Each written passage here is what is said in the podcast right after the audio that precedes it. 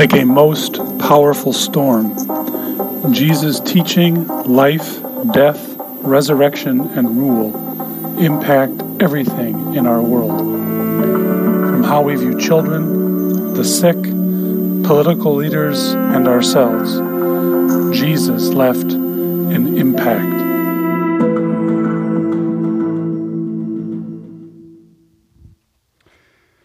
The Gospel of Matthew is where we are going to be this morning, and I would encourage you to grab the Bible from the chair in front of you, or open your own, or pull it up on your device as we follow along this morning.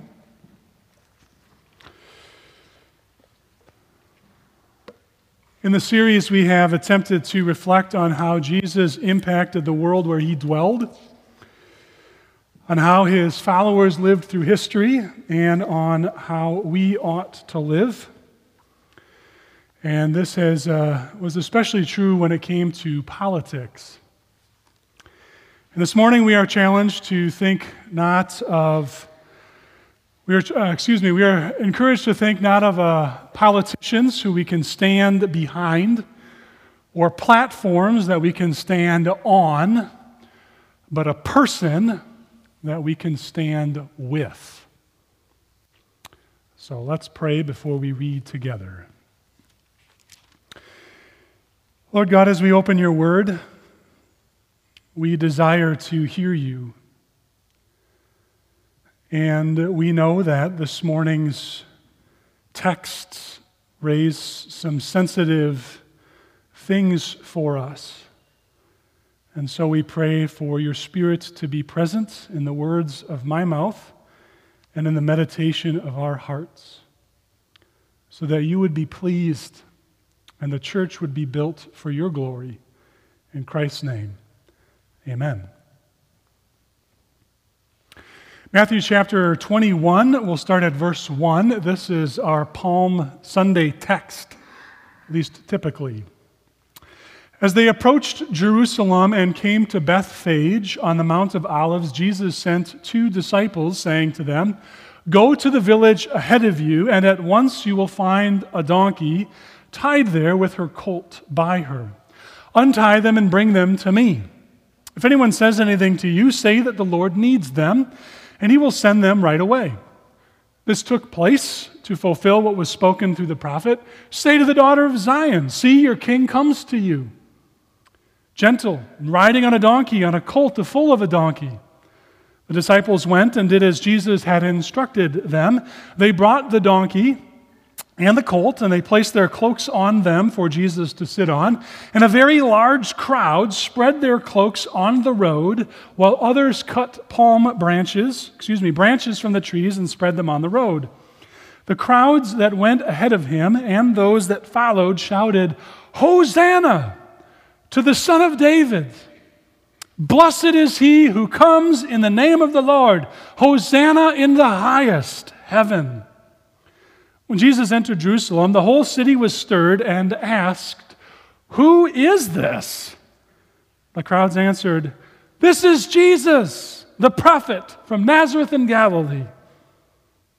And then our second text is uh, just a few verses later, but if you have your Bible open, what happens after this proclamation is that Jesus goes into the temple courts, turns over the money changers, and then heads out to sleep in a village just outside Jerusalem. And then the next day comes back into Jerusalem and begins to interact with the crowds and the religious leaders. And we pick up that conversation on the next day with those religious leaders. And we'll read uh, starting at verse 15 of chapter 22. The Pharisees went out and laid plans to trap Jesus in his words. They sent their disciples along with the Herodians. Teacher, they said, we know that you are a man of integrity and that you teach the way of God in accordance with the truth. You aren't swayed by others because you pay no attention to who they are. Tell us then, what is your opinion? Is it right to pay the imperial tax to Caesar or not? But Jesus, knowing their evil intent, said, You hypocrites, Why are you trying to trap me? Show me the coin used for paying the tax. So they brought him a denarius, and he asked them, Whose image is this? Whose inscription? Caesar's, they replied. He said to them, So give back to Caesar what is Caesar's, and to God what is God's. When they heard this, they were amazed. And so they left him and went away. This is the word of the Lord. In many ways, the Palm Sunday text is the closest thing we get to Jesus making a political statement. Most of us who've grown up in the church, who have heard the Palm Sunday story, are well aware of all of the political things that come with Jesus' actions. For Jesus to climb on the back of a kind of horse was reminiscent of a general or a king who had gone away, fought battles, won victory, and was now coming home at the head of a parade. And for the crowds to gather and take off their clothes and lay them on the path and to cut branches and wave them was a reminder of the Jewish history where Jerusalem and Israel was last at its peak. And Jesus does not seem to diminish this.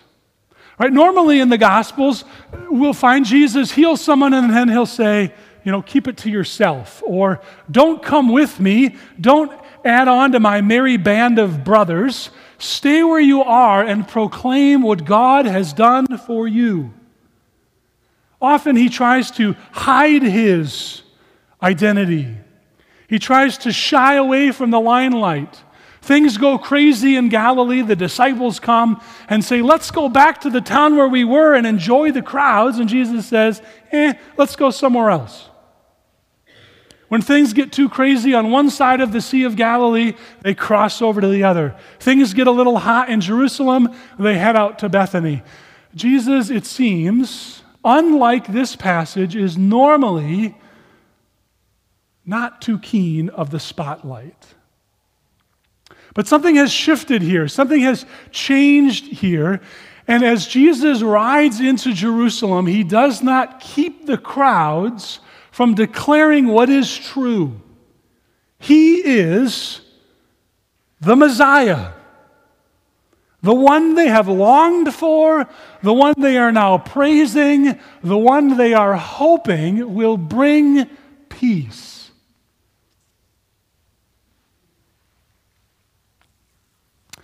But that's not the only political stuff in the air. It's the Passover festival, and as Jesus is riding into Jerusalem, he is riding in with crowds who are causing the city limits of Jerusalem to burst. Historians who look at that time of uh, history in the Jewish world said that Jerusalem would double in size. It's unclear exactly how big Jerusalem was at, in the first century, but nevertheless, the population would explode. It would at least double in size of Jewish people. And these are people who are coming from Africa, bringing their customs with them. They're coming from Galilee, where Rome's presence is clearly less than welcome. There's Jews coming from all over the Roman Empire. And the reality, of course, is, as you and I know, that if you're going to go to a musical concert, you're going to be a fan. Right, last night, no one who does not like casting crowns goes to the concert. You just don't go. But if you love casting crowns and you love their music, you go. And that's what's happening here. All of these crowds are coming into Jerusalem because they are thrilled and excited about the Passover. And the city explodes. And so there is all of these extra people in the streets.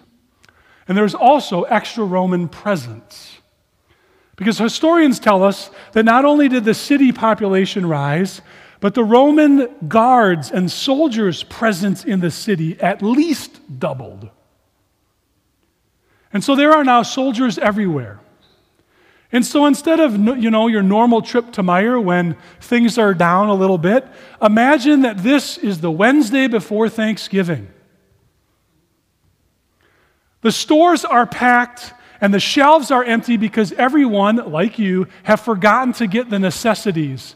And not only that, imagine now that there are military security guards stationed not just on the outside of the store, making sure that people are coming in in a respectful way, but they're actually stationed in the store to make sure that no one who's getting milk with anybody else are secretly passing rumors back and forth about what we should be doing.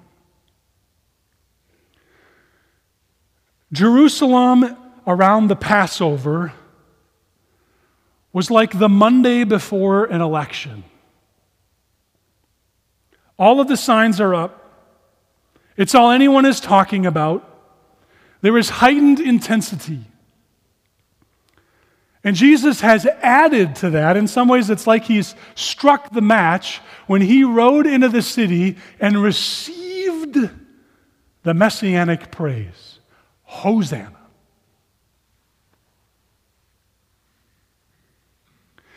That's the context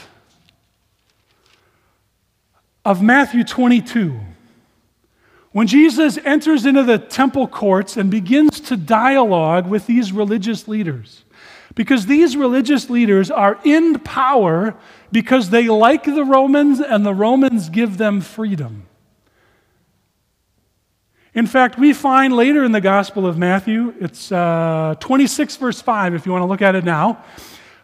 The chief priests and the teachers of the law talk about killing Jesus, but they say, let's wait, not during the festival, or there may be a riot among the people. So the Jewish leaders themselves are feeling this intensity and this sizzle in the air. And they're hoping to undermine Jesus with the simple question Who did you vote for?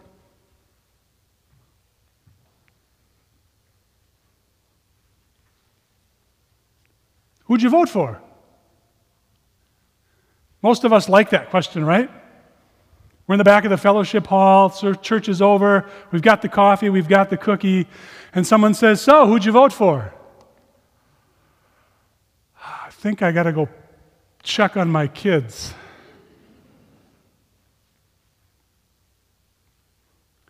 There's something about the political sizzle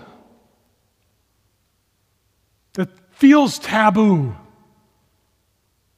We shouldn't talk about it. It's too heightened. Too much is at stake. And it's interesting that when the religious leaders try to trap Jesus, this is the first trap. We learn that in verse 15, right? The Pharisees go out and they laid plans to trap him. It's the first trap they lay. There are others. They try to ask him about marriage. They try to ask him about the greatest commandment. They try to ask him about an Old Testament exegetical question. They try to ask him about all these different things, but the place they start is politics. Just a show of hands. And I do mean this show of hands. How many of you have been part of a conversation that quickly went south because of politics? Now look around. Just about everyone's hand is up. And even this morning, when I said to somebody that we're going to be talking about politics, they.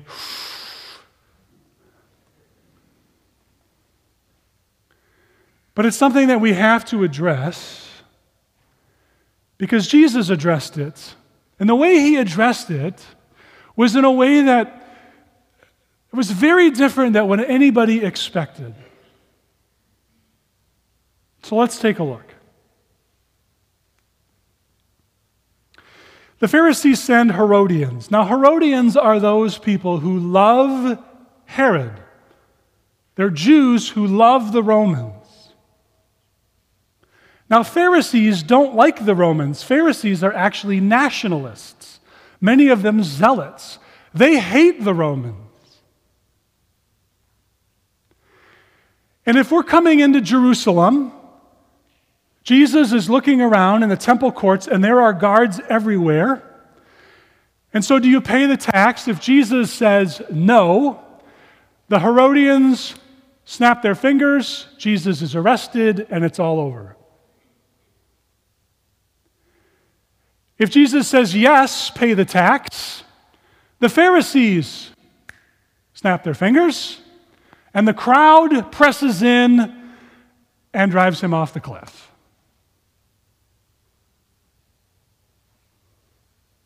Jesus knows this. And he asks a simple question. He asks them when they bring him a coin, whose image is this? Now, we actually have some of these coins. If you want to put them up on the screen, you can see what they look like. These are first century Jewish or Roman coins. And they have, a, they have faces on them. We're not exactly sure which face Jesus held up. But this most likely was the face of Tiberius, the emperor. And on the back of the coin, the inscription read Tiberius Caesar Augustus, son of the divine Augustus. Let me read that again. Face on the front, knowing God we trust. No little D to tell us it was minted in Denver.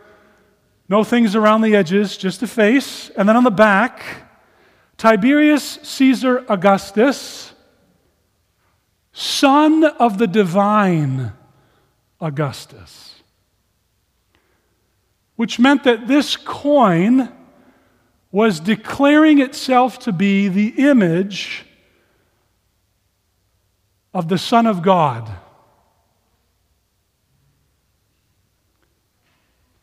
Notice where they are. Where are the Pharisees? Where are the Herodians? Where is Jesus? In the temple courts. And yet the Pharisees have brought in an image.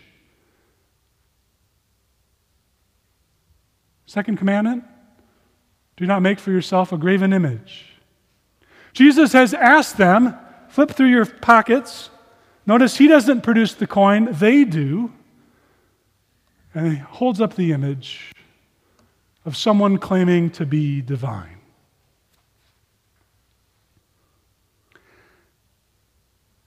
But he doesn't actually say that. We have to infer that. Whose image is this? It's Caesar's. So give to Caesar what is Caesar's and to God's what is God. And notice their response when they heard this. They're not angry, they're amazed. Right? It's as if we've asked the question, who did you vote for? And instead of giving, you know, setting the trap and then having it sprung, the person's response so marveled us, so moved us back that we didn't know how to respond. The trap failed. So, what does it mean to give God to whom everything belongs, what is God's, and to give to Caesar what is Caesar's. Well, I don't think it's like what was found in the 2019 survey. David French tells us, quote, Republicans and Democrats would be more upset if their child married a person of the opposing political party than if they married a person of a different religious faith.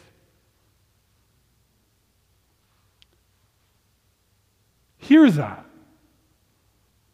The Church of Jesus Christ in the United States would rather have their children marry Buddhist Republicans than Christian Democrats, or atheist Democrats than a Christian Republican.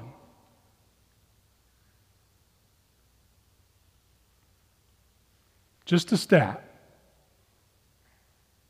Whose image is on the coin?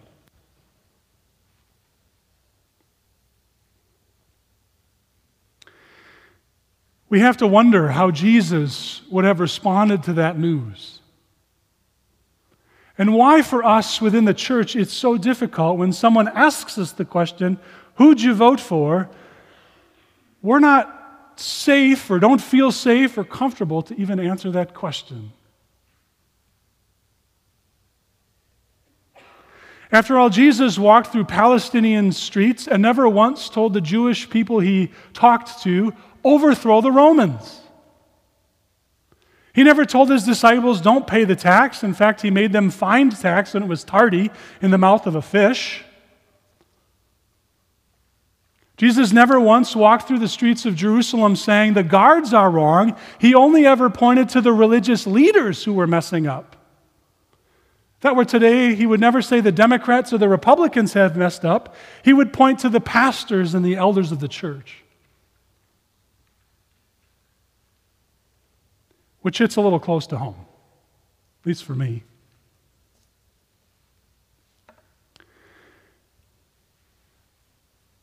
Give to Caesar what is Caesar's. When Jesus is standing before Pilate, he's bloodied and bruised. He's got a crown of thorns on his head. He's got a purple robe on his back. And yet, never once does he say to Pilate, You should not be here. In fact, he says to Pilate, You are here because my Father gave you authority, and you're in fact going to sign the sentence to send me to the cross. Even in those moments, it's fascinating. Jesus keeps honor for the man who will crucify him.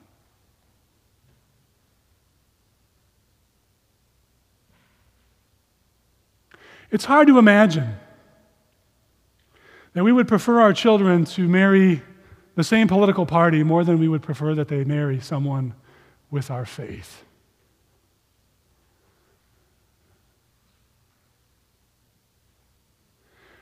When Jesus invited the Pharisees to hold up the coin, what he was saying to them is they were more interested in power, more interested in wealth, more interested in having an inside step, having a foot in the door, more interested in all of that than helping the people they were called to serve and love and bring into the presence of God. And it's worth asking whether we also fall into that trap, whether we are more interested in authority, more interested in wealth, more interested in power, more interested in getting our foot in the door than serving those we have been called to love.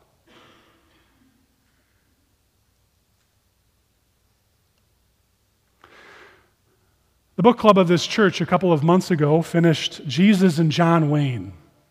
The pastor's book club I'm in actually just finished it as well. And it's a critique of Christian evangelical circles and their relationship with power. I'm not going to talk about whether I like the book or love the book or hated the book or agreed with the book. But it is taking a step back and asking the question again Have we, as the church of Jesus Christ, wanted power and authority and a foot in the door more than serving and loving our neighbor as Christ came to serve us. There's nothing wrong with being in politics. In fact, Jesus calls us to do that. He never says to Zacchaeus, stop being a tax collector. He never says to Matthew, stop being a tax collector. For all we know, maybe Matthew went back after following after Jesus to become a tax collector. Paul appealed to Rome because he wanted to talk to the leader of the day. Jesus never says, don't be involved.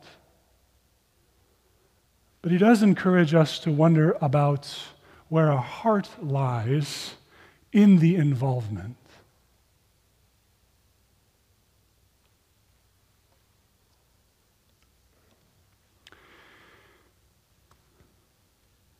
Jesus gives us not a politician to stand behind, not a platform to stand on, but a person to stand with. And Jesus invites us to have the image of his throne room reign on our hearts. Let's pray. God, we struggle sometimes to uh, truly allow you to rule and reign. Often we are uh, admittedly more interested in our party winning or in an argument about politics being right instead of being like you.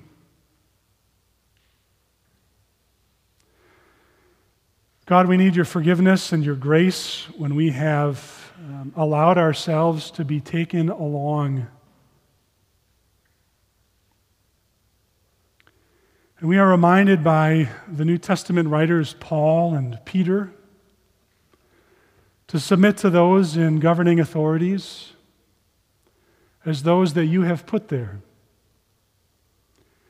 Former President Trump was God ordained leader. Current President Biden, God ordained leader. Not there by surprise, but by your choice. Help us to honor and respect those that you have put in authority over us. Help us also to be good citizens of two kingdoms, to do the kinds of things that citizens do, to love the places where we are to devote ourselves to their welfare and their development and growth, to seek the good of the city, to pray for it, but also to recognize that this is not our true and ultimate home, for we are strangers and aliens. Lord, help us to be the very best citizens of two kingdoms that we can be for your sake and for the good of your kingdom. In Christ's name, amen.